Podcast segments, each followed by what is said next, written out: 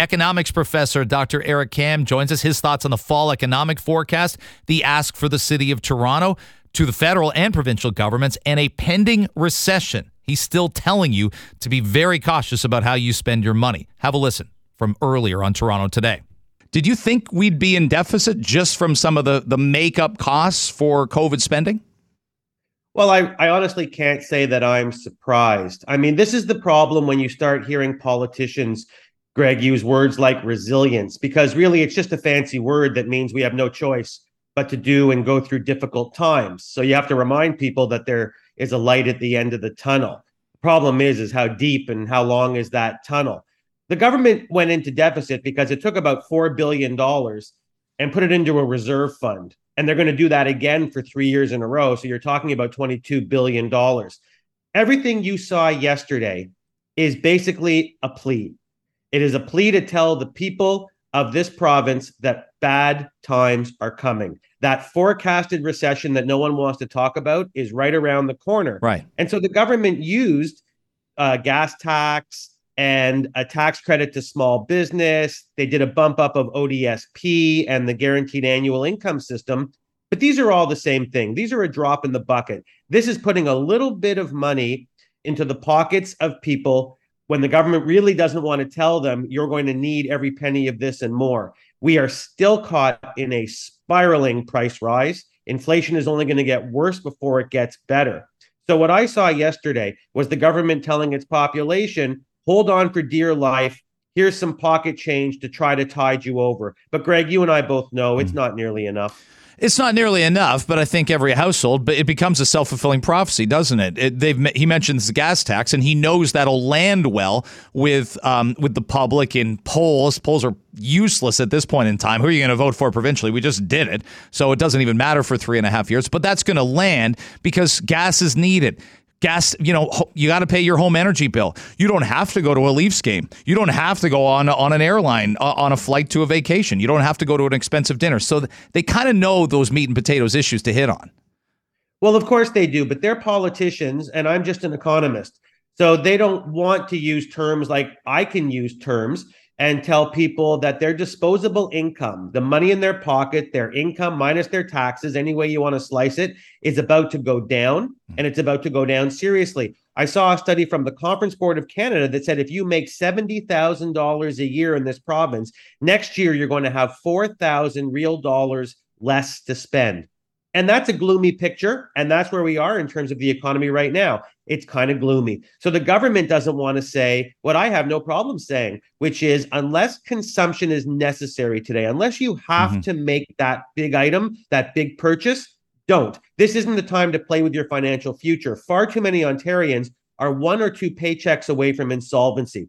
This is the time to effectively, in an economic sense, batten down the hatches, figure out what you have, figure out what you need. And if you have to be super close to the vest, then you'd be super close to the vest. The government told people that yesterday, and I really hope that people are listening. Dr. Eric Kam, our guest, but that there's that ripple effect, right? Uh, companies that do home renovations, put in swimming pools, restaurants, uh, tourism industries, spas, they're going to feel that in the next 12 months, aren't they? Well, of course they are. And you know what? And that's why they call the economy a circular flow. I mean, what goes up must come down. Some of those mm-hmm. businesses you just mentioned, and I feel for all small businesses or medium sized businesses right now, but some of those businesses boomed in the last few years as well. And so this is why mm-hmm. you have to remind people that economics is a cycle and that there's ebbs and flows. And that's just the way it goes. But right now, my focus is on people. My focus are, is on families.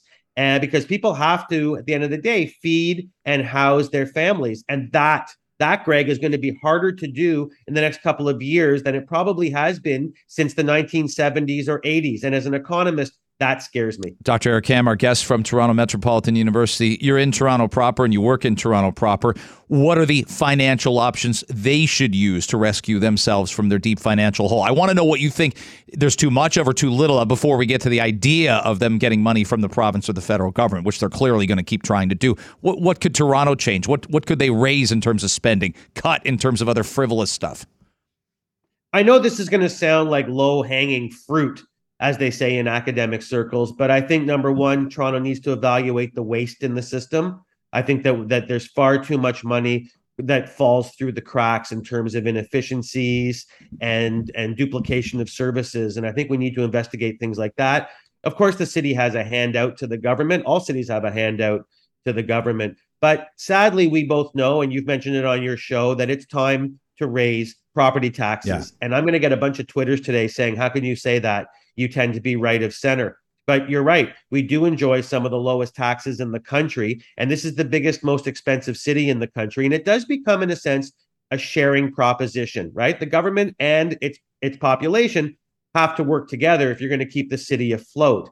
And so, you know, something has to give. And in this city, I think it's going to be an increase in property taxes to try to help with services. We know what's going on in healthcare right now. You're one of the few people with the um, I don't know the right word, but the courage to come out and say that we've got to investigate new healthcare options. The system is collapsing. We've got to go to a two tiered system. We at least have to look at options about two and three tiering the system. There's a lot of Western European countries that are thriving with it right now, even in tough times. And we've got to at least have conversations about. It. I don't want to become the United States. No one's asking you to become the United States. I don't want to become. I live there. I don't want to become the United States either. No, but I've said this. You know what? i am not patting myself on the back unless you want to believe that. But I've been saying this for years. It's time that we take a little bit more responsibility as people who have bills to pay. And I think that asking the government to solely provide medical care uh, uh, and other care as well is just not feasible anymore. There's frankly too many people living in this city to ask that. And I think that if people, and I, I think also if put to some sort of plebiscite, I think more people than we oh. know, Greg, you and I would come out and say a two tier system would suit me better. Eric? Because I don't mind paying for services if if I can if I can get it quicker and faster. And that's not to take away from the people that sadly have to wait. But if I can take a burden off the system by paying out of my pocket to get something today or tomorrow, I think more people than then the general listenership would be surprised, would say, I would take that system. Eric, there are so many people sitting in the middle. They're in the middle. They're either political free agents or they're politically homeless or whatever, and they're not the loud ones. The 5 to 8% on the way left side, the way right side, who will never waver, who wear their party's colors with pride. But if someone who's brave enough and capable enough to reframe healthcare in this province, that person, that party, they're going to win like five majorities in a row because it's going to fix. It's going to get fixed, plain and simple. They want political. They want political uh, uh, heaven. They'll get it if they can fix healthcare. They will. That, that's right, but you have to have the um, the integrity and, frankly, again, the courage, which is a cleaner word than I was going to use, to go forward with that and say that, like every other thing that comes into our society, somebody has to stand up and say it's time. I mean, there was a time when there wasn't any income tax, and then someone had the courage to say, if we're going to send people to war and finance it, we have to have income tax and say what you want, but you see it's still here. And Prime mm. Minister Mulroney, he stood up and said, if we're going to finance things, we have to have a GST. Chrétien came in and said, I'm going to scrap it. You notice he didn't because he couldn't. It's time for some new ideas, Greg, because the old ones, frankly, they're just not working anymore.